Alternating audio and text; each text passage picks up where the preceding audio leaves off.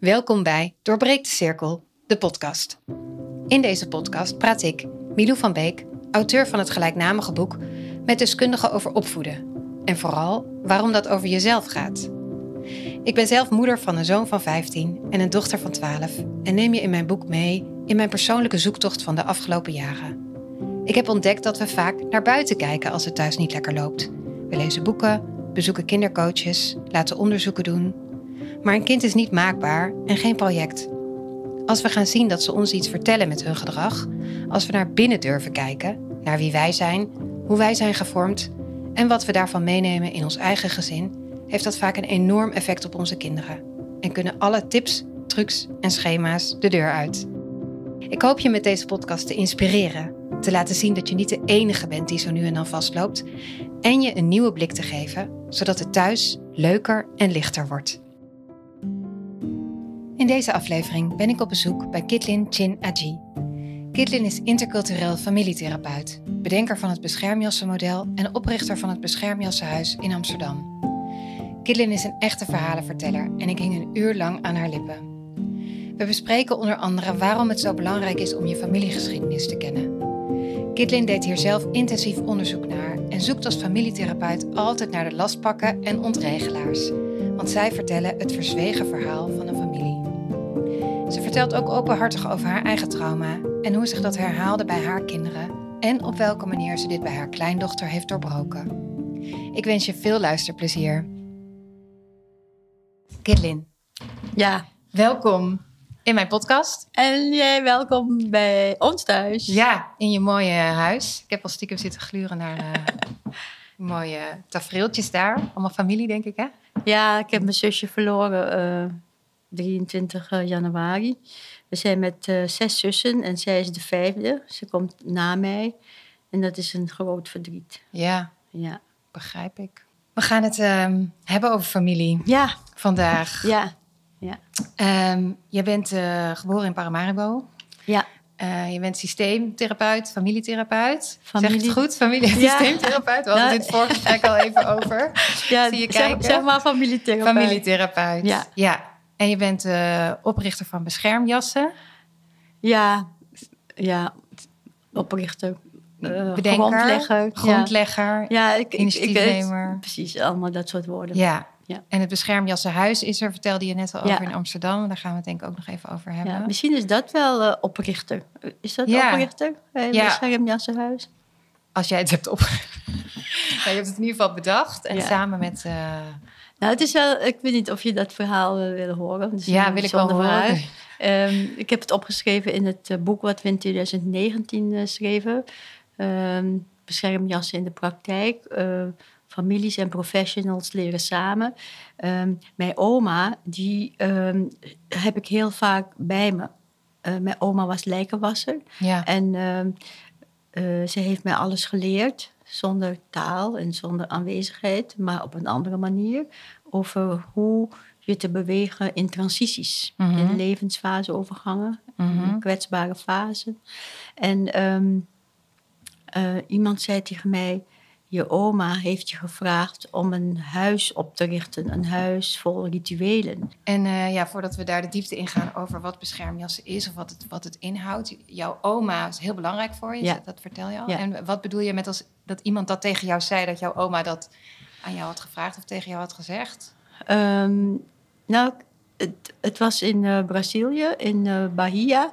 En ehm, ik ben altijd op zoek naar. eh, we hebben in Amsterdam 180 nationaliteiten. eh, altijd op zoek naar eh, wat is er te leren van eh, de landen van herkomst, van de, de genezers van de landen van herkomst. Ehm, zodat dat misschien in Amsterdam ook kan worden toegepast. Dus ik was op zoek naar de candomblé, naar de priesteressen die de huizen leiden. Het zijn 500 vrouwen, weinig mannen, die de huizen leiden eh, in de context van de candomblé. En was het daar dat iemand het tegen jou zei? Ja, ja. een van die vrouwen ehm, die, ehm, die zei: Ik zie je oma op je schouder zitten en dat deugt niet. Dat kan niet. Mm. Doden mogen niet zo dicht bij levenden zijn. En onmiddellijk er- moest ik erkennen dat ik al maanden last had van een benauwdheid. Een soort, alsof mijn oma toch mijn levensruim eh, innam. Dat ze in lezingen, als ik lezingen hield, dan ineens kon er een stem zeggen... Nee, eerst dit en dan dat. Dacht ik, oh ja, oma, pff, eh, maar dan deed ik het toch. Ehm, en ehm, toen dacht ik, ja, ze heeft wel gelijk. Mijn oma zit te dicht op me. En toen zei ze, zal ik een ritueel doen op het strand...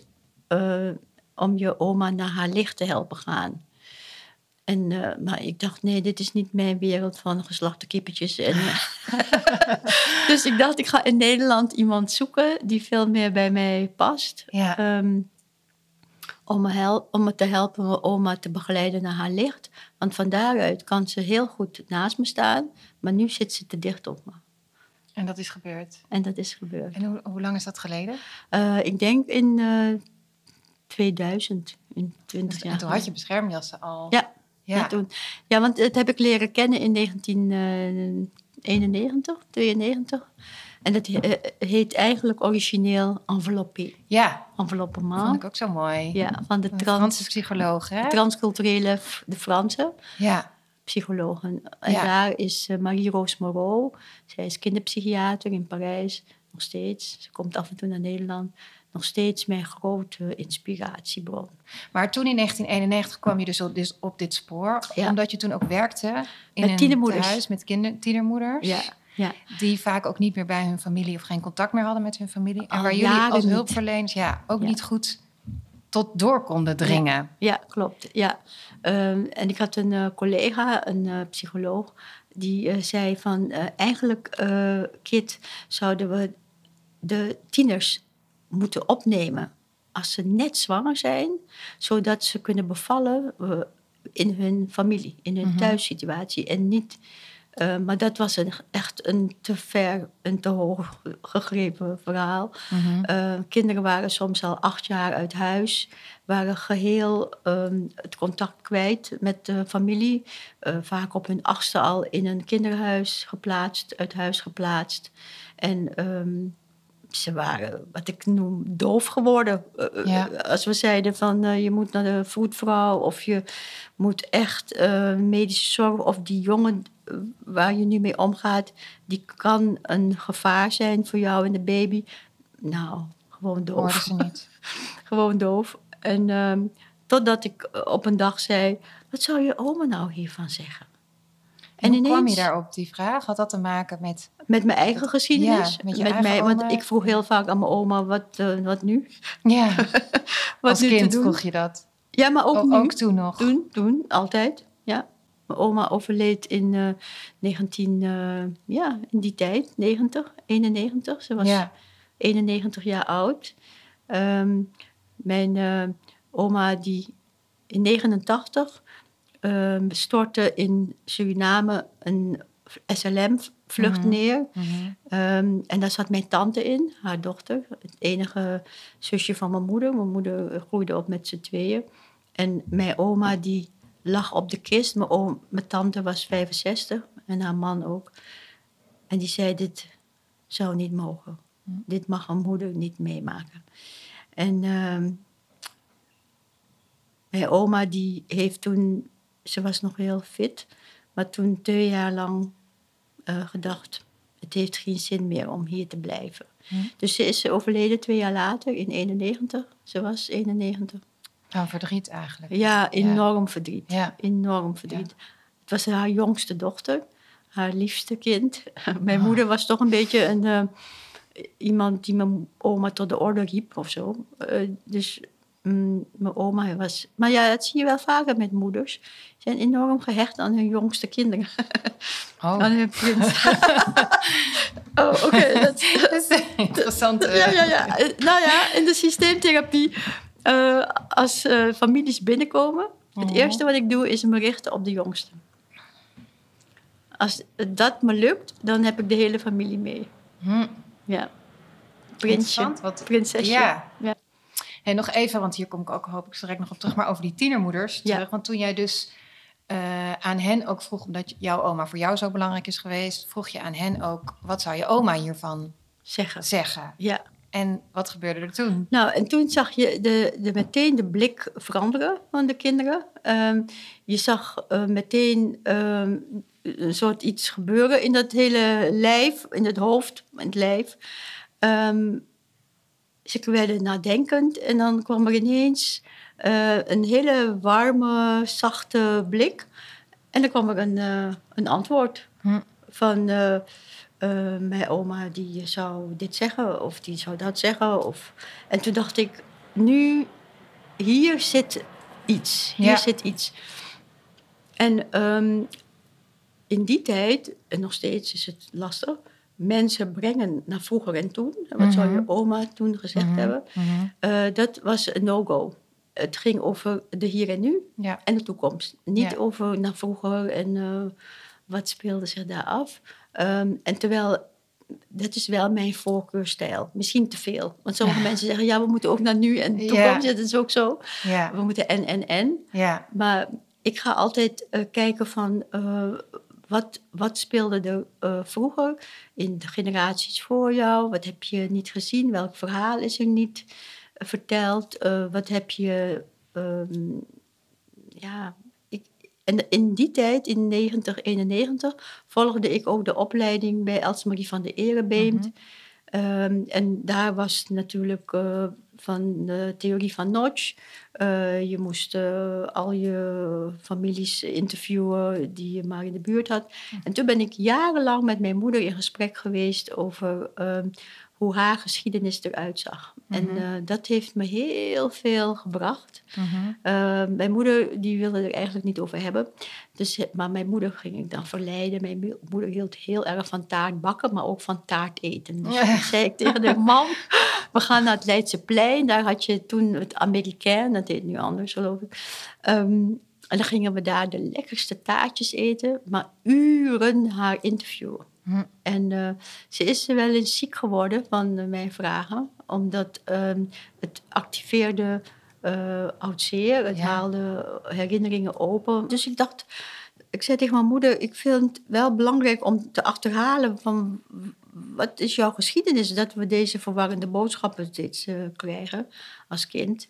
Um, en toen ontdekte ik dat mijn oma um, was weggezet door de familie van uh, mijn moeders vader. Um, omdat ze donker van kleur is. Hm. Ze ligt daar op het, uh, op, het, op het tafeltje, mijn oma. Ze is een donkere vrouw.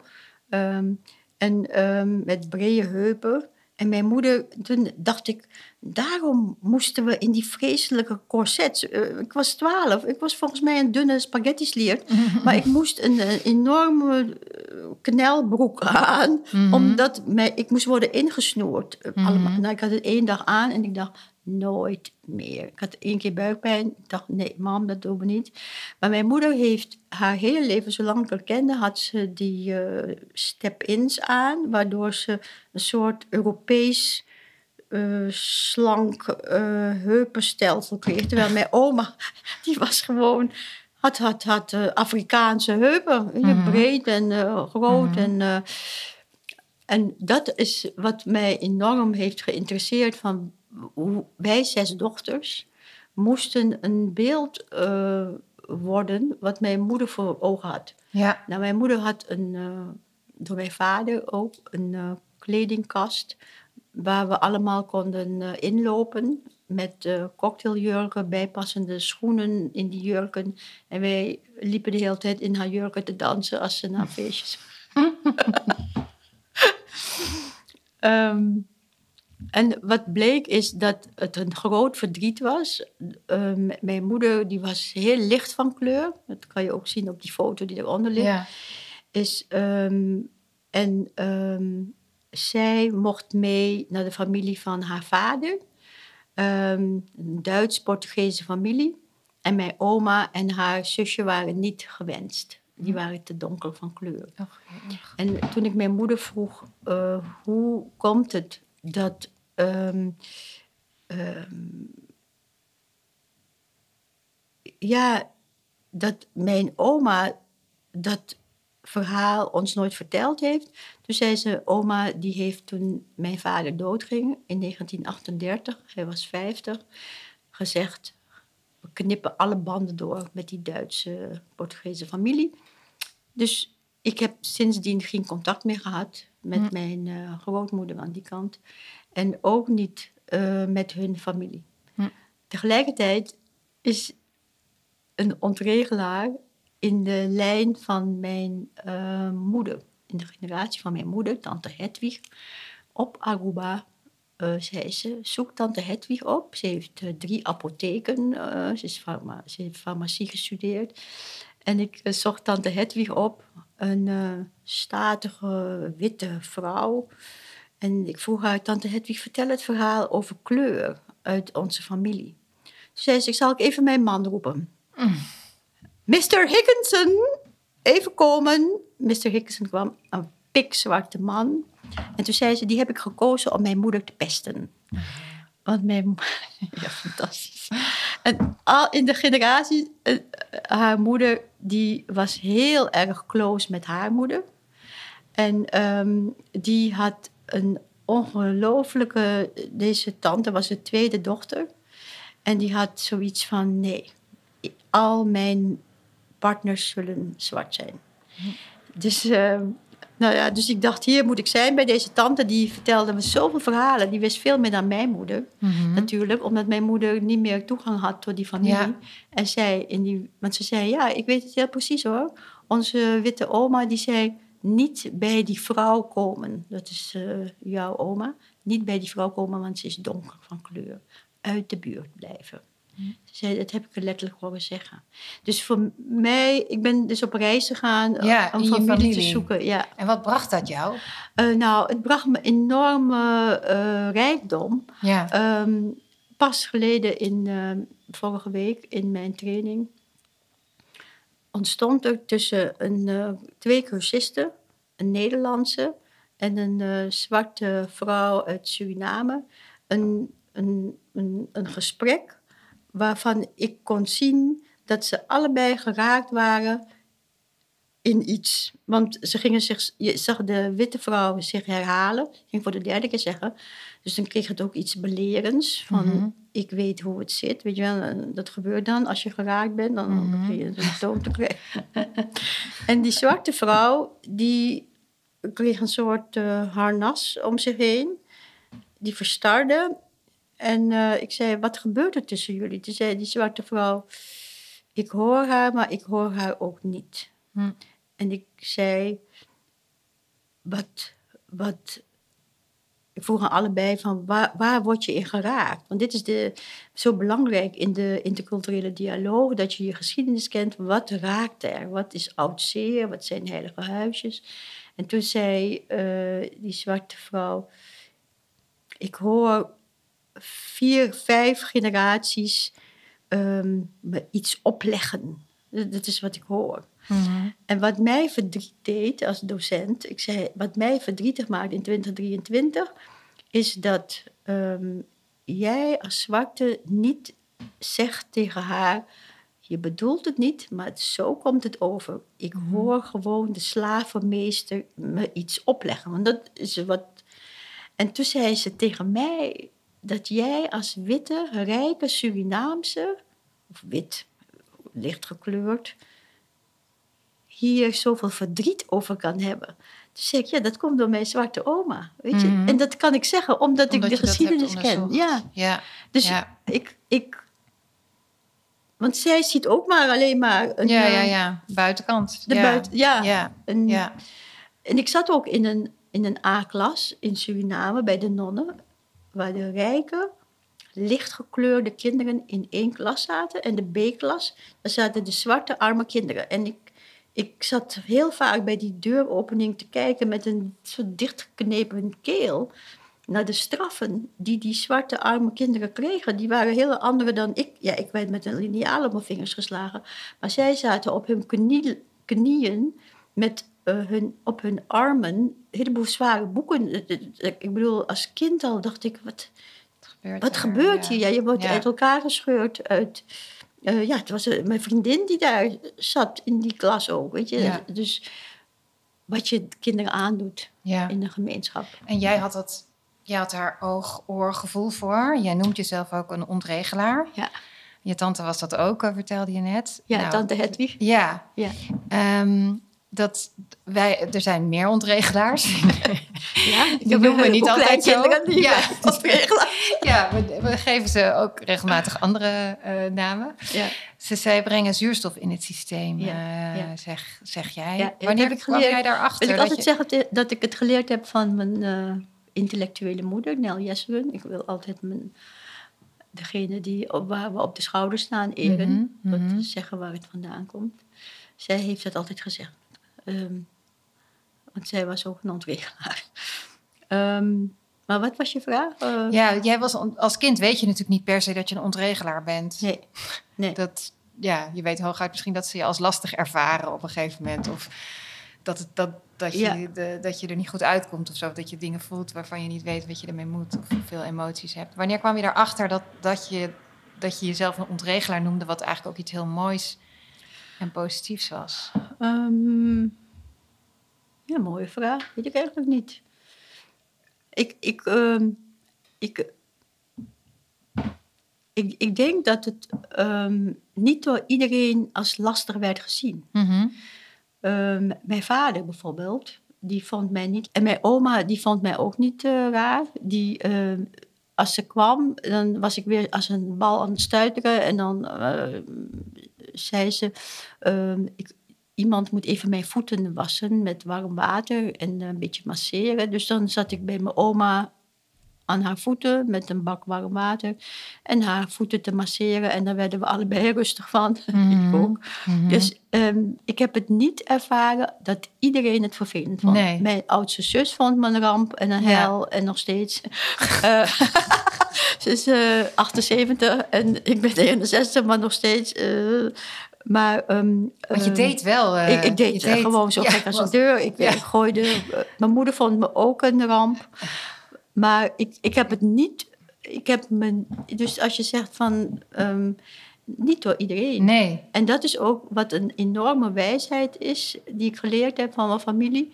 Is dat ik ga altijd op zoek naar eh, andere ontregelaars, naar Mhm. bondgenoten in de Mhm. familie. Mhm. Want ik geloof absoluut dat er meerdere zijn die je gesteund hebben. Misschien uit de verte, misschien door één keer iets te zeggen. Mhm. Maar ehm, op een gegeven moment domineert eh, het beeld van het is een lastig kind.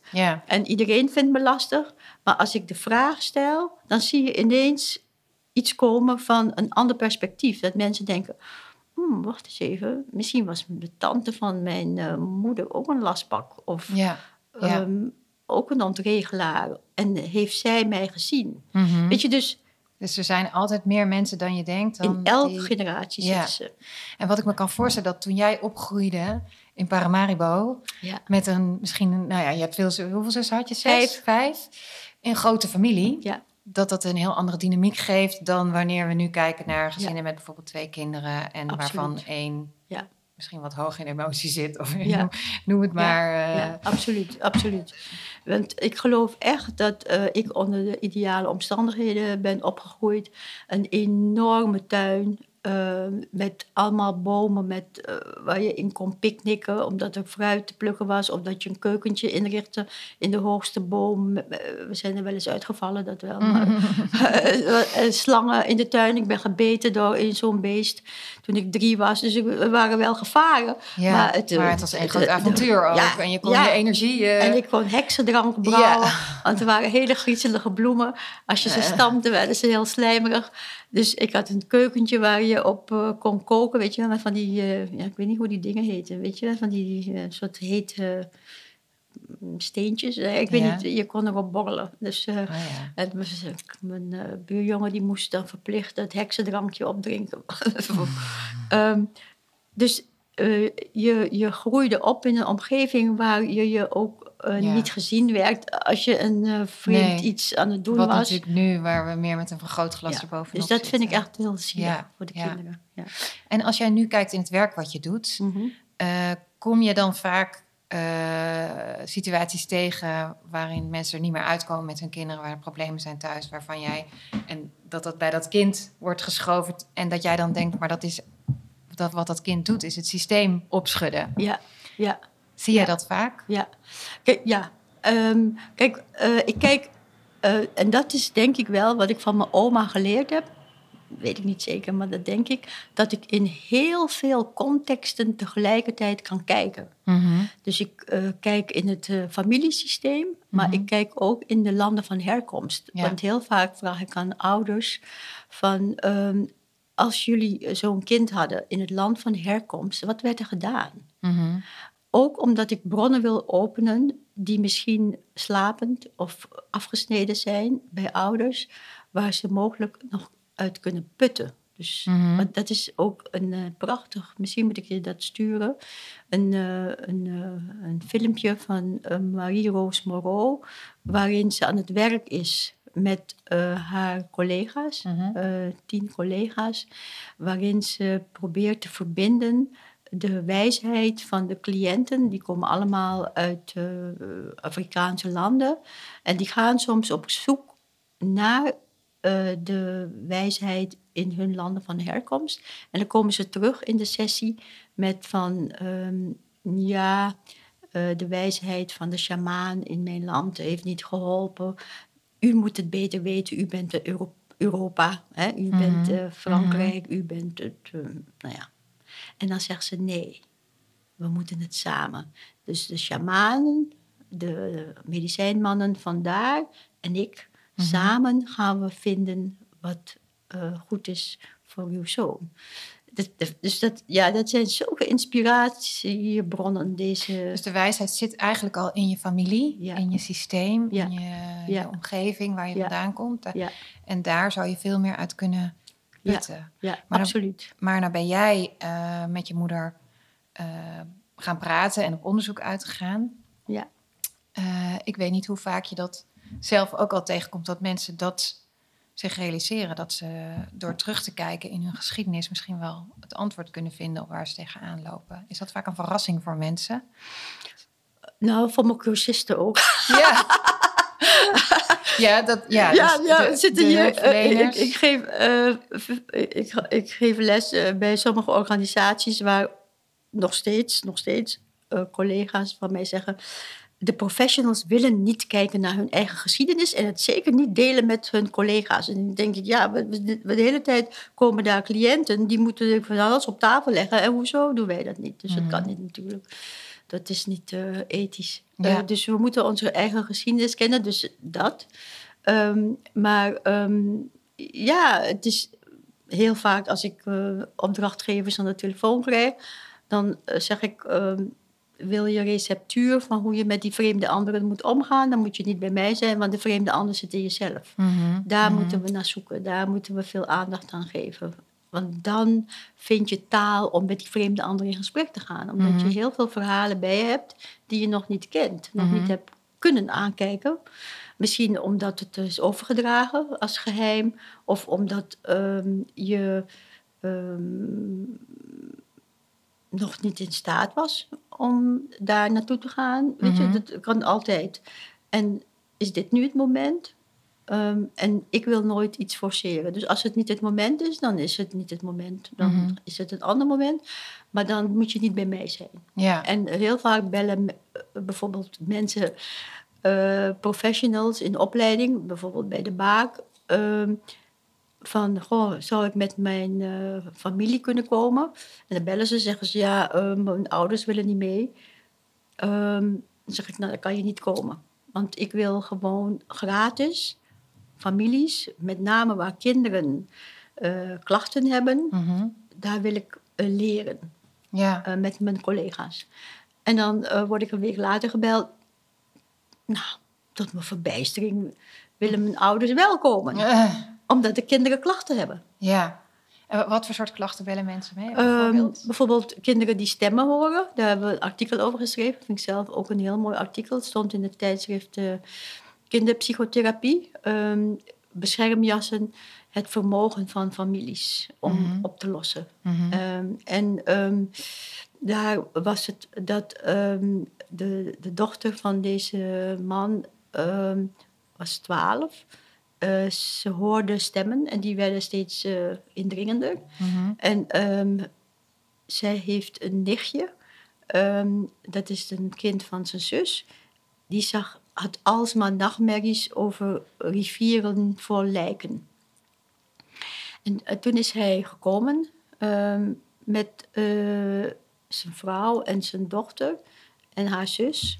Ehm, en na één keer al hadden we in de gaten dat er een verhaal zat bij zijn vader, de Mhm. grootvader. Mhm. En de grootvader had een ehm, achtergrond van de, niet de Roma's, maar de Sinti. Ja. De Sinti.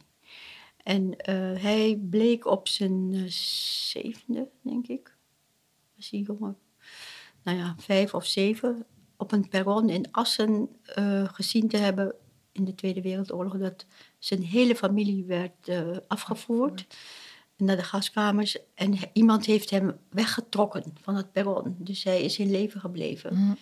Ehm, maar verloor zijn hele familie. Ja. En eh, hij heeft toen bedacht, 70 jaar geleden, dat dit laadje, deze Blijft dicht. gebeurtenis, in een laadje werd Ja. gestopt. En dat eh, hij daar de regie over had. Maar intussen, zei ik tegen hem, 70 jaar later, heeft u een hele familie. Ja. En er zijn veel meer mensen die dat laadje Ja. opentrekken. Ik vind dat iets. Ja, ik heb het zelf natuurlijk ook meegemaakt, dichte laadjes in mijn familie. En ik weet nog steeds niet hoe het werkt en of het uit te leggen is, maar hoe het dan kan dat dat ergens in de, nou in dit geval ook de derde generatie, Ja, derde. komt het naar boven. Ja. Ja. Hoe kan dat? Is dat, is dat te begrijpen met ons hoofd of is dat gewoon iets wat, wat we, wat we ja, wat op een ander Kijk. vla- niveau zich afspeelt? Kijk, wat eh, deze vader, eh, die ehm, eh, cursist van mij, zal ik maar even zeggen, had meegekregen ook van zijn vader. Je mag never, nooit aan iemand vertellen dat je een Sinti-achtergrond hebt. Hm. Dan, dus je, je krijgt wel een soort, net als met mijn moeder, ik krijg een soort eh, statements mee waarvan je denkt, ja, waar, waar komt dat vandaan? Het verward. Ja, Bij mij was de verwarring alleen maar verwarring. Maar als je wordt gezegd, nooit iemand vertellen over je achtergrond, ja, ja, dan ga je misschien nog duizend dingen geheim houden, omdat je dan niet precies weet wat dan bij je achtergrond hoort. Dus, Mhm. dus overal komen geheimen. Mhm. Het geheim gaat zo dominant worden ja, in je relatie, ja, dat de kinderen de hele tijd ook voelen van, Ja. ja, waar mag het nog over gaan? Of je voelt de hele Ja. tijd spanning. Ik denk Ja. dat het dat is. Ik ja, je op- voelt iets en je, en je mag er niet aankomen of je moet er, maar, je, Nee. maar, maar dat gevoel zit er natuurlijk. En eh, jij hebt het ook over het verschil tussen de tweede en de derde generatie hierin. ja. Waarbij de tweede generatie misschien nog echt dan voelde... we Ja. kunnen hier echt niet aankomen, want dat doet te veel pijn of zo bij onze ouders. Dat. Die moeten we de, ja, dat, daar moeten wij een deel van dragen. zorgen. Ja, Ja. ja. En de derde generatie heeft, wat minder, is wat minder, heeft daar wat minder last van misschien. Of, of krijgt de klachten. hè. Of krijgt de klachten. We weten dat eh 80% van de kinderen die wij zien in de jeugdzorg, dat zijn kinderen die hebben geen eh, defecten, maar die hebben last van spanningen in de familie. Ja. Dat je ziet hoe de derde generatie ook gaat offeren. Ja. Dus, dus nou, echt zulke klachten ontwikkelen waarvan je denkt, alles stagneert. Maar dan bedoel je Ehm, geestelijk... eh, ook lichamelijk. Dus dat het, zij bewoog zo als een, als een robot. Weet je, dat, dat niks meer mag Mhm. groeien, bewegen, Mhm, ontwikkelen. Weet je, dat alles verstrakt. Mhm. Dat is een soort offer wat de kleinkinderen brengen. Dus het, en het interessante is dat... Kijk, eh, s- eh, sommige mensen, eh, therapeuten, Glenn Helberg is echt een fenomeen. En Van Walter ook, waar ik mee werk. Zij voelen heel precies wat er verandert als ze voor degene komen te staan. Dus ehm, als ze hoofdpijn krijgen dan, en ze het daarvoor net niet hadden, dan vragen ze aan eh, degene: ehm, heb, heb je toevallig hoofdpijn? Wie in de kamer heeft nog meer hoofdpijn? En toen bleek dat drie generaties hoofdpijn hadden, terwijl ze het niet wisten van elkaar. Dat ze altijd hoofdpijn hadden. Weet je, dus eh, dan komt er iets aan het licht wat ehm, een familie draagt, wat door hen zelf al niet gezien en gevoeld wordt. Mhm. Dus het is zo essentieel dat wij professionals onszelf goed kennen van Ja, eh, wat voelen we en dan komt de familie binnen en wat verandert er dan? ja. En wij worden niet zo opgeleid. Nee. Geen Je enkele wordt- opleiding. Nee, nee, nee. Je hebt erg- systemen en, en, eh, eh, cognitie ja. en beter weten. Ja, ja, ja. En dan redt de zeehond, Ja. waar ik een bloedhekel aan heb. Dus eh, het gaat erover dat we eh, op een hele andere manier eh, opgeleid worden, zodat we de familie in staat stellen hun eigen bronnen weer te vinden. Mhm, Want families mhm. hebben natuurlijk eeuwenlang hun eigen problemen opgelost. Ja. Ik geloof echt dat we zo eh, verkeerd zijn opgeleid met eh, cognitie, met, met allerlei dominante discoursen, waardoor dat al dat andere wat kwetsbaar was, wat de stem niet gehoord, niet gezien, dat dat eh, echt tientallen jaren, hè, zo met die hele toeslagenschandalen, Mhm, mhm. dat, dat dat kon eh, gebeuren. Bestaan, ja. ja. ja. Want als je als hulpverlener je eigen geschiedenis niet kent en je, je gaat werken met zo'n gezin, ja. dan haal je er waarschijnlijk ook niet uit dat die buikpijn of hoofdpijn of wat de klachten dan ook zijn, Ja. eh, dat Omdat dat je- iets te maken heeft met. Nou, kijk, als ik kijk naar eh, de jarenlange eh, gro- groepen die we zien met z'n... Ik heb werk met Glenn en Gwan. En Gwan is een Antilliaan die, die, die voelt aan de andere kant van de kamer als je ademhaling verandert. Nou, dat kan ik echt niet hoor, maar hij kan dat. Ja, En dat is essentieel, want dan vraagt hij, hé, hey, wat gebeurt er? Je Ja. ademhaling stopt. ja. Hebben En mensen al zoiets het. Ja, van zoiets van ehm, betrapt of eh, dat, Mhm. maar ook, jeetje, Mhm. en hoe belangrijk is het? En Ja. wat wij ook vaak doen natuurlijk als hulpverleners, eh, we zijn 80% van ons ook, kiest voor dit vak vanuit een getalenteerdheid, omdat we Mhm. sensitief zijn, maar ook omdat we... dat we eh, zelf iets meedragen. ja, exact. Iets, ja. En als je dat niet hebt geleerd, dat, Ja. dat, dat ehm, Wat dat is. wat dan, dat is, ja. dan, dan kun je ook niet voelen wat die anderen Ja. eh, draagt Ja. of, of doorheen gaat. ja. En dat is zo belangrijk dat we onze cursisten bewust laten zijn van wat voel je als je eh, op zes meter afstand een Mhm. andere medecursist voelt. Voel je dan al verandering? Ja. Weet je, Ja. daar bewust van worden. Want dat Ja. doen opleidingen over het algemeen niet. En als we het hebben over ouders, Ja. die geconfronteerd worden eh, met kinderen die, nou ja, noem het eh, last pakken, noem het, eh, waar die ze niet kunnen bereiken bijvoorbeeld, of waar die heel veel emoties hebben, die, die vastlopen met hun kinderen. ja. Wat kan je dan als ouder het beste doen, Ehm, behalve ze inleveren? Ja, eh, ik, ik vind ook dat, eh, dat wij in eh, de jeugdzorg allerlei systemen hebben waarin juist als kinderen heel kwetsbaar, jong zijn, ze ineens inderdaad als ouders ook afleveren bij zo'n professional. Mhm, mhm. Zeg ik, nee, dit, Besteden ze uit eigenlijk dit dan? kan gewoon niet. Mhm. Dit kan. Het is, mijn kleinzoon is nu elf en hij had ontploffingen. Mhm. vanaf zijn eh, zevende, denk ik, zesde, zevende. En dan moest hij ineens bij iemand komen in zijn eentje. Ik zei tegen mijn schoondochter en mijn zoon, het gaat niet gebeuren. Mhm. Je gaat altijd mee. Wat, wat moet die jongen bij een vreemde? Al is het de juf, de voetbalcoach, weet ik veel. Iemand die van dit kind houdt, gaat mee naar zo'n gesprek...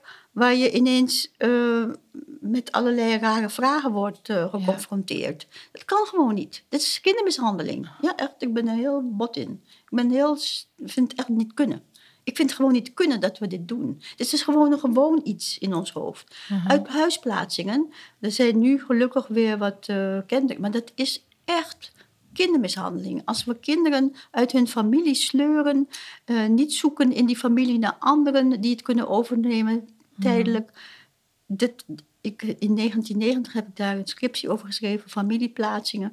Dat is gewoon misdadig. Want we zien gewoon, ik zit 20 jaar in de jeugdzorg, dat het zich repeteert. Wij, wij, wij creëren kinderen die gehandicapte ouders worden. Die, die kunnen niet ouderen. Die hebben niet geleerd in een familie hoe Nee, je hoe met rituelen en op, ja. je opvoedingsgedachten en Ja, eh, weet ja. ik veel, hoe je kinderen grootgroeit. Ehm, al die breuken die Ja, ik want- zie bij cursisten, ik ben blij dat ik steeds meer cursisten krijg, die dat ook professionals, die zeggen, ik ben op mijn veertiende uit huis geplaatst. En eh, weet je, dus het zijn allemaal, wat Ja. nu ook steeds komt, zijn opleidingen voor wat we noemen ervaringsdeskundigen. Ja. Maar eigenlijk zijn we al lang eh, bezig. ja, ja, ja. Allemaal Maar ervaringsdeskundigen. eigenlijk zeg je, patronen herhalen zich, Ja. herhalen zich totdat er dus iemand komt die eh, de boel opschudt. Ja. Eh, maar wat, wat ik zelf merkte bijvoorbeeld ook, is dat kinderen die drukken natuurlijk op plekken, op punten Ja. waar je zelf wat te doen hebt. Ja. En daar is een soort neiging om dan te zeggen, nee, dat ga ik niet doen. Ja, Dat Ja. moet iemand anders oplossen. Daar heb ik geen zin in om daar naartoe te gaan. Dus ook, het is niet, niet, maar het is ook een natuurlijke neiging of zo om daar niet naartoe te willen. Eh, klopt, klopt. En hoe doe je dat dan? ehm, eh, ja, hoe help je mensen daarbij om dat... eh, Door, door ehm,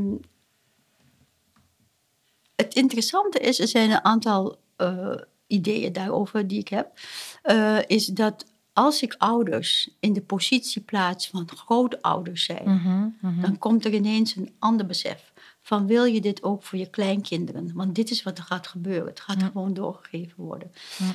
Ehm, soms niet. Er is niet altijd een wet van mede en persen. Ik, ik ben ook niet van, ik ben van diversiteit. Dus het kan altijd zijn dat het door een context, dat je in een context komt, waardoor je de mazzel hebt dat je niet herhaalt. Want Mhm. we weten ook dat eh, 67% van de ouders die eh, mishandeld zijn, Mhm. dat niet herhalen. Mhm. Dus die weten iets te creëren in contexten waarbij steun komt, eh, een steunende familie van de partner of eh, vrienden, hè, die weten dat zo te manoeuvreren dat ze niet herhalen. Dus Ja. dat Ja. is ook belangrijk perspectief. Ja. Dat we niet in een soort eh, zwart Nee. gat Nee, nee, nee. Maar wat ik eh, wel eh, vaak deed met ouders die. Dat was al in 1988, werkte ik bij een bureau. Dat er ouders kwamen die zeiden van... eh, nou, eh, doe dit kind in een kinderhuis. Ik wil hem niet meer in huis. Dat ik dacht, nee, ik ga alles uit de kast trekken... om te zorgen dat deze ouders dit kind in huis houden. Eh, en dan zocht ik toen al in drie generatie levenslijnen waar de repetering zat. Dus dat Mhm. maakte al dat ouders zagen: hé, hey, ik ben ook op mijn veertiende eh, eh, gemigreerd Ja. of eh, uit mijn context gehaald. Nu doe ik dat met mijn eigen kind. Nou, moet, moet ik niet willen. Mhm? Dus, mhm. dus dat. En ik zette ze vaak in de positie van grootouder. Van, dit is wat zich gaat repeteren. Dat weten we. Ja. Dus ehm, doe iets anders. Ja. iets anders doen. ja. Eh, samen. Ja. Ehm, en waar zijn alle mensen die van jullie houden? Meekomen. Soms Ja. werd ik gebeld door de secretaresse. Nou, de hele wachtkamer zit vol met, met mensen die bij jou moeten zijn. Haal ze op, want er kan niemand meer bij. Nou, en wat je dus wel eh, moet, moet, ik wil geen moeten zeggen, maar als je goed kan kijken en goed kan voelen als hulpverlener, dan hoef je ook eigenlijk alleen maar dat te doen. Misschien terug te geven wat, je, wat er op dat moment gebeurt in zo'n maar dynamiek. ook ehm, wat ik eh, in het beschermjassenhuis heb geleerd is... ehm, er zitten in alle families zitten er gezaghebbers. Zijn mensen die als er een nood aan de man is, als het eh, zwaar weer wordt... eh, zeggen van nee, zo gaat het niet. We moeten bij elkaar, we moeten een familieberaad, weet ik veel. Ehm, dus wij als tien hulpverleners doen ook als een familie. Dus ik, als, we- als een familie met tien mensen komt en die zien die ene, enige professional, dan denk je ook van, eh, wat gaat die doen? Terwijl wij met z'n tienen doen ook een familie. Mhm. we, we hebben een gezaghebber, Mhm. eh, we, hebben, we houden van elkaar, dat zeg ik ook steeds. Eh, wij zijn hier samen. En we willen niet disqualificeren. Want dat doen hulpverleners vaak onder elkaar. Dat heb ik vaak gezien. Dan riep ik ze allemaal de kamer uit. Zeg ik, we gaan niet hier een familie mishandelen door samen het hier uh, elkaar af te maken. Nee, dat kan niet. De familie heeft vaak heel veel onveiligheid meegemaakt. Heeft heel veel uh, disqualificatie meegemaakt. Veel uitsluiting. En dat zitten wij hier te repeteren. Dat kan gewoon niet. Dat is wat je vaak ziet in jeugdzorgland. Ja. Dat moet niet. Dus um, wat wij, dat is een, een heilig huisje in het uh, uh, beschermjassenhuis. Wij dragen bij aan elkaar. Wij houden van elkaar. Um, wij uh, gunnen elkaar van alles. Dus wij laten iets zien wat, wat ook in die familie zit. Maar mm -hmm. vaak door allerlei zware verliezen ondergesneeuwd is geraakt. Ja. Ja, dus het is, zo, ja, het is allemaal zo samen, hè? terwijl ja. we natuurlijk heel individueel ja. eigenlijk gericht zijn geraakt. Ja, ja. daar moeten we echt van weg. Ja. Want dat is wat twintig jaar geleden, toen uh, Marie-Roos Marot naar Nederland kwam met haar idee om met tien collega's om een familie heen te zitten. Het eerste werd gezegd, veel te duur. Ja. Ja. En ik dacht... Uh, Want wat doen jullie het? in het beschermjassenhuis? Doe je dat die tien waar je het net over had, die werken met één familie? Met één professional mm -hmm. en die neemt de familie mee waar die in vastloopt. En dan ga je met de hele groep samen kijken. Ja, en de professional neemt ook mensen mee die ze steunend vinden. Dus ik zeg tegen de professional, neem je gedragswetenschapper of... Dus dan kan het inderdaad zijn dat je met 25 personen of ja. zo bent. Ja. Moeten we wel een andere ruimte hebben. Ja, precies. maar de gemeente organiseert het en die zorgt voor geweldige lunch. Niet onbelangrijk. ja, eten. Mensen, dat, ja, dus, ja, dus we, zitten met allemaal eten. Ja. En om 12 uur komt de lunch. En we, we beginnen om 10 uur. En om el, tot, van 10 tot 11 is alleen voor de professional en degene die ze hebben meegenomen om ze te steunen.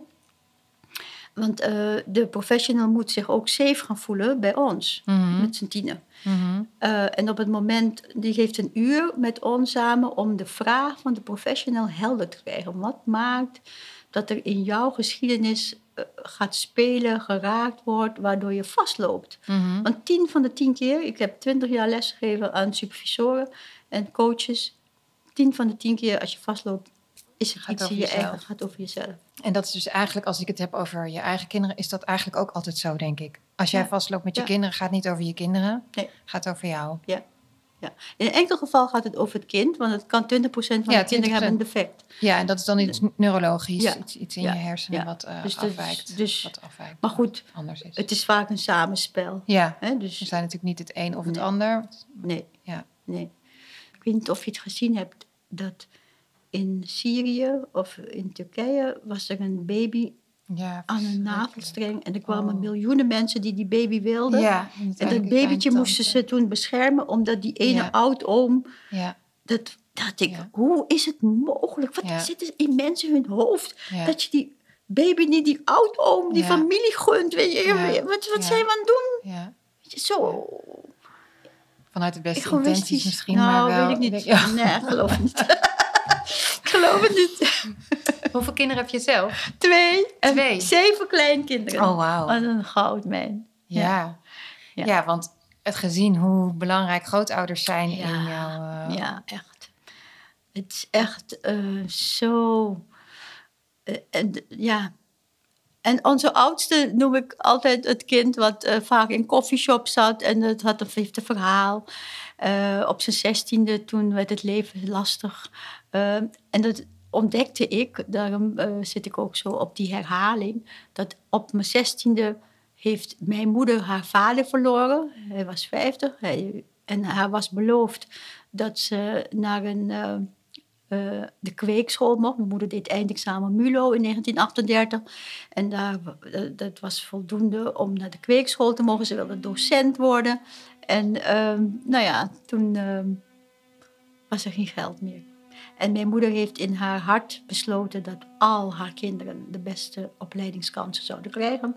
Dat was in Nederland. Dus wij eh, wisten, hadden geen idee, maar als we 15, 16 waren, dan eh, moesten we onze koffer pakken. En dan gingen we naar Nederland, eh, naar een plek wat ze hadden geregeld. Ik kwam... ging je weg, je, je, ouders bleven daar, je moeder bleef daar... en jullie moesten op die leeftijd hier om een goede opleiding te krijgen. Omdat zij dat dus niet, maar je wist haar verhaal niet. Ik wist haar verhaal niet. Een paar jaar voor haar dood vroeg ik, mam, zijn we geworden wat je wilde? En toen zei ze, geen idee. Ik wist niet wat, ik had niet bedacht wat jullie moesten worden. Ik wilde alleen de allerbeste opleidingskansen. En dat was in Nederland, hm. in Amsterdam. Dus, nou, het heeft natuurlijk een enorme prijs heeft ze betaald. Emotioneel. Ze huilde al een jaar tevoren, voor, want de twee oudsten gingen samen. En um, ik weet eigenlijk niet meer waar. Toen jouw zoon 16 was? Oh ja. ja. Toen... Um, ging hij uh, niet meer presteren. Hij ging alsmaar in de koffieshop zitten. En um, ons, toen ontdekte ik dat mijn man op zijn zestiende... Uh, ja, ik, ik wist het wel, maar ik wist het ook niet. Maar toen... Uh, ik deed in 1997 de opleiding uh, interculturele systeemtherapie aan de Rino. En um, mijn uh, opleiders zeiden, je moet nooit die kinderen op straat gooien. Ik zei, nou ja, uh, ze zijn wel heel lastig. uh, ik heb de, we hebben de neiging om ze op straat te zetten. En uh, zei ze, je moet nooit kinderen op straat zetten. Zeker niet van 16, altijd binnenboord. Um, en to, toen heb ik bedacht dat de hele koffieshop in de kelder moest. Dus toen kwam de hele koffieshop in de kelder. Want ik dacht, ja... moeten ze Want jouw, zo, jouw zoon en je zoon en een dochter? Twee zoons. Twee zoons. En die waren allebei toen rond de 15, 16 en allebei heel veel in de koffieshop. Ja. Buiten. Vooral de oudste. Vooral de, en, de oudste. En toen nam hij al die kinderen uit de... Want ik had wel uit Suriname, uit mijn familie, uh, had ik geleerd... dat je een hele groep kan beïnvloeden. Mm dat denken Nederlandse ouders niet. Die denken de hele tijd dat je dat ene kind moet beïnvloeden. Nee, je moet die hele peer mhm. die er omheen zit beïnvloeden. Dus ik dacht, die hele koffieshop in de kelder. Want dan heb ik die hele peer om ze heen aan tafel. Want ik zei, uh, iedereen aan tafel natuurlijk. Uh, dus uh, met al die kinderen gesprekjes uh, over wat doet je vader en je moeder en heb je zakgeld en wie moet de afwassen en hoeveel zak... Nou ja, weet ik, allerlei onzin vragen. Maar, mijn zonen zeiden ook van, kijk uit, mijn moeder komt eraan, politieverhoor. en, maar ze waren graag hier, want ze kregen altijd eten. Ze mochten in de kelder blowen. Als want ik wilde, op straat liep je gevaar. Ja. Als je op straat liep te blowen en de politie hier in Amsterdam-Zuid is heel repressief. Ik weet mhm. niet hoe het nu is, maar toen lelijk, mhm. lelijk. Heel repressief naar kinderen. Dus ik dacht, lopen ze klappen op. Dat wil ik niet. Dus, maar was het, daar, denk je nu achteraf, dat, dat die fase van jouw zoon 16 was dus een moeilijke fase? Ja. Uiteindelijk heb je dat hier binnen zijn huis. Maar dat jou, zowel jouw man als jij, in ieder geval bij jou, was 16 in de familie voor jezelf en voor je moeder. Ja. Ja. Een, een moeilijk moment. Ja. En in jouw mans familie ook? Nou, weet ik niet. Ik moet dat nog onderzoeken. Maar hij is op zijn zestiende uit huis gegaan. Hij deed eindexamen HBS. En zijn uh, vader zei, uh, hoezo wiskunde studeren? Terwijl hij had al Martine. Uh, nee, in, mijn, in onze familie ga je werken. Ja. Je gaat studeren aan de universiteit is verspilling van, van gemeenschapsgelden. Mhm. Dus toen uh, is hij, heeft hij voorgerekend dat hij met uh, kinderbijslag uit huis kon. En is bij een hospita gaan wonen en op zijn zestiende wiskunde aan de UvA gaan studeren. Dus dat is ook precies wat die jongens voelden, weet je wel. Want hij had zoiets van, uh, jullie moeten goed presteren. Hele slimme kinderen. Maar die gingen dus lui in de koffieshop uh, liggen en uh, juist met wiskunde enen halen. Ja. De kind, ja. Je krijgt altijd de kinderen waar je de lessen van te leren hebt. Ja. Um, verwachtingen temperen. Ja. Um, dus... Um, Fascinerend. En heb jij, uh, jij, jij, doordat iemand tegen jou zei, hou, hou ze binnen, ben je het anders gaan aanpakken? Wist je toen al deze geschiedenis ook van jouw moeder en van jou? Of,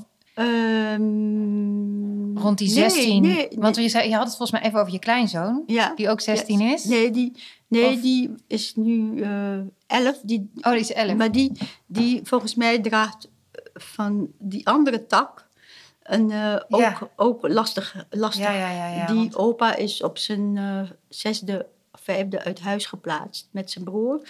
Dus daar uh, zit daar ook zit iets. Ja. Maar het zit ook bij ons. Dus hij, hij had ontploffingen van twee families. Ja, ja, ja. ja, En, ja. ehm, ja, want dat is ook interessant. In welke lijn ga je zoeken? Nee, en je Bij zoekt in beide je- lijnen. Ja, Ja. Je zoekt in beide lijnen.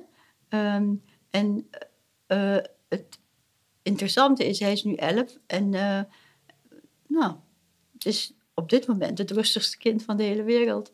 En we hebben van alles gedaan, want een van mijn eh, belangrijke opvattingen is... als het leven lastig is, inbedden in de geschiedenis, Ja, ja. in de familie, in de cultuur. Dus eh, we hebben als grootouders gezegd... ehm, laat hem één keer in de week eh, bij ons eh, logeren. Dan heeft hij even alle aandacht, alle rust. Maar het gezin heeft ook even rust. Ja. En eh, s ochtends bracht ik hem naar school. Ehm, en dan hadden we feest. Want dan zei ik... wat gaan we nou allemaal op je brood doen? Want ik hou van eten, weet je wel. En, eh, dus, dus dan eh, zei hij, nou oma, ik zou wel een hamburger willen. Dus, dus ging ik een hamburger maken. En nou, ik was, hij was nog niet één minuut op school. Of eh, de juf had al gebeld dat het niet de bedoeling was dat eh, hamburger Mee naar school ging. en het interessante is, ik mocht niet heel veel later een workshop geven aan alle docenten van die school. Toen zei ik, weten jullie wel hoeveel oma's en opa's hier de kinderen afleveren?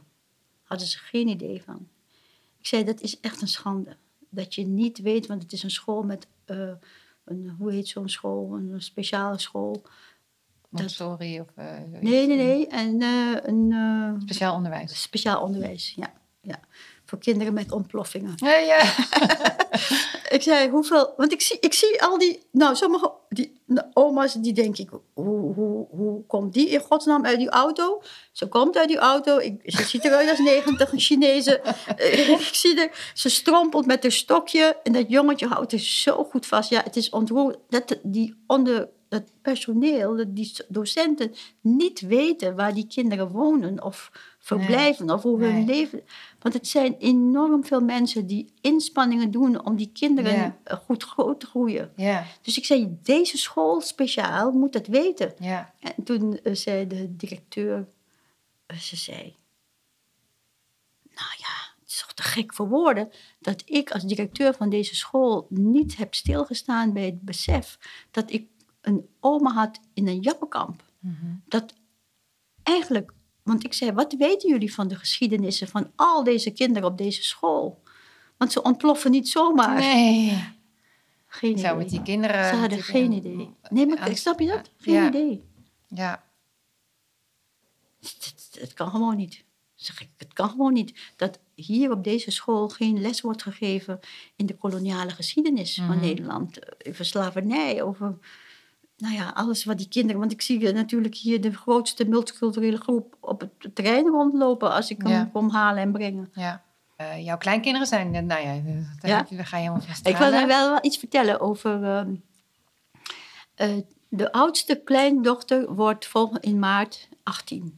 En toen ze 15 was, zei ik tegen mijn, mijn eh, eh, zoon: We moeten het verhaal vertellen over 16. Ja, En ook over 11, want eh, mijn tante Ange, die, de zusje van mijn vader, overleed op 11e. En dat, bij ons is 11 en 16 een, bij allerlei generaties een kwetsbaar verhaal. Dus ik vind dat ze het moet weten. ja. En ehm, ook toen ze 11 was, maar toen heb ik het niet gekund. Ik weet niet, ik, ik vond, ik dacht, ja, ga ik nou zo'n soort donderwolk boven haar leven zetten? Dus dat heb ik niet gekund. Maar ik zei, nu is ze 16. En Ja. wat ik mijn eh, moeder toen zei voor haar dood, mijn moeder is nu 11 jaar dood, 10 jaar, eh, 2012. Toen zei ik tegen mijn moeder en mijn zonen, ehm, er moet het verhaal verteld worden van drie generaties. Over wat maakte dat jij op je zestiende besloot om ons weg te sturen. Wat niet voor alle kinderen goed is uitgepakt trouwens. Want sommigen van ons vonden het heel lastig op zo'n jonge leeftijd naar Ja, Nederland. tuurlijk. En Ja. in 1963, 65, 69 was er natuurlijk niet een telefoon die je elke Nee. dag kon pakken. Nee. Eh, we, kon, belden alleen met verjaardagen. Verder twee ja. brief sturen. Ja, dan, precies. eh, ja, Ja, ja, ja. ehm, Zet het eenzaam lijkt me. Dus, het, dus eh, het, het was ook zo. En ehm, ik vind het belangrijk dat mijn eh, onze zoon niet het gaan herhalen als mijn kleindochter 16 is, dat hij een soort vader wordt die handelingsverlegen is. Mhm. En dus in drie generaties, mijn moeder, eh, onze zonen en ik, hebben het verhaal gehoord over wat haar bewogen heeft Ja, om ons weg te sturen. ja, Want Ja. het is natuurlijk eh, eh, ook een trauma. migratie, maar ook zo jong trauma. Mhm. En ehm, dat we niet wisten wat we met die jongens moesten doen hier in huis op hun zestiende. Mhm. Zo van, eh, kun je niet ergens anders gaan wonen? Ja. Want dat is wat er gebeurt. Ja, ik heb ja. geen voorbeeld gehad van hoe je kinderen van 16 opgroeit. En eh, nu is, eh, ik was gisteren bij hun oppassen, want zijn jongste twee is een tweeling van vijf. En de oudste is nu bijna 18. Zo leuk hoe je ziet hoe hij met haar omgaat. Ja. Zo anders. Ja, want dat, heeft dat haar ook iets gebracht, Ja, denk je, dat ja, ze dit weet? Ja, zeker. Ook omdat eh, vorig jaar eh, waren hier twee eh, journalisten van de Volkskrant, eh, Jan Tezahadat, die maakte een hele reportage in de Volkskrant met haar collega. En ze hadden een, eh, een oproep gedaan in de Volkskrant van wie wil meer weten over voorouders uit het Caribisch gebied Ja. en Suriname. En Ja. toen heb ik gereageerd. Dus we zaten hier en ehm, toen ze drie maanden later terugkwamen met mijn verzoek van wat ik wil meer weten over mijn oma, over mijn zwarte oma, over haar Mhm. ouders en Mhm. grootouders. Toen zat mijn kleindochter hier. En eh, dus die eh, vers van de pers kreeg ik allerlei informatie. Ja. Dat vond ze fantastisch. Ja. Ja, ze doet nu, eh, ze zit in zes schim. Ehm, en je zou verwachten dat ze meer interesse heeft als ze zes schim. bijna, bijna klaar. Maar we gaan naar Suriname in augustus. Met alle kinderen, alle kleinkinderen. En we zijn echt bezig na te denken, wat hebben we te doen? Wat willen we die kleinkinderen meegeven uit Suriname? Nou, in ieder geval het graf van mijn oma. Het graf van mijn tante Jetty, die is omgekomen bij de SLM-ramp. Ehm, nou ja, er zijn een, een, neef van me heeft een plantage met een plantagehuis. Dus er zijn eh, belangrijke. ehm, het is een belangrijke reis Ja, die we gaan maken ja, om de kleinkinderen. En, en het is zo bijzonder dat die zeven kleinkinderen, je kan aan de meeste niet zien dat ze ehm, Surinaamse achtergronden hebben, Nee. behalve mijn kleindochter. kunnen het niet zien, maar foto's. Ja, Ja, ehm, maar eh, het is zo leuk hoe ze geïnteresseerd zijn. ja, Eh, ja, in, in Suriname en nu met eh, excuses die gaan komen. Dus het is een belangrijk jaar, 2023, dat Ja. we dit gaan doen. mooi. Ja. En tot slot, wat zou jouw oma nu tegen jou zeggen, denk je? Goed gedaan! ja. Mijn Ja, oma gaat heel, is zou heel blij zijn. Ja, dat is mooi. Dankjewel voor je mooie verhalen. Dankjewel voor het luisteren naar de Doorbreek de Cirkel podcast. Meer informatie over Kitlin, haar werk, het Beschermjassenhuis en haar boeken vind je in de show notes. Daar lees je ook meer over mijn boek Doorbreek de Cirkel, waarom opvoeden over jezelf gaat. Dat is verschenen bij uitgeverij Cosmos. Vind je dit een interessante of inspirerende podcast? Dan vind ik het heel leuk als je er wat over deelt op social media of een like of review schrijft op Spotify of Apple. In de volgende aflevering praat ik met Bart Heling, leerkracht in het speciaal onderwijs. Tot dan!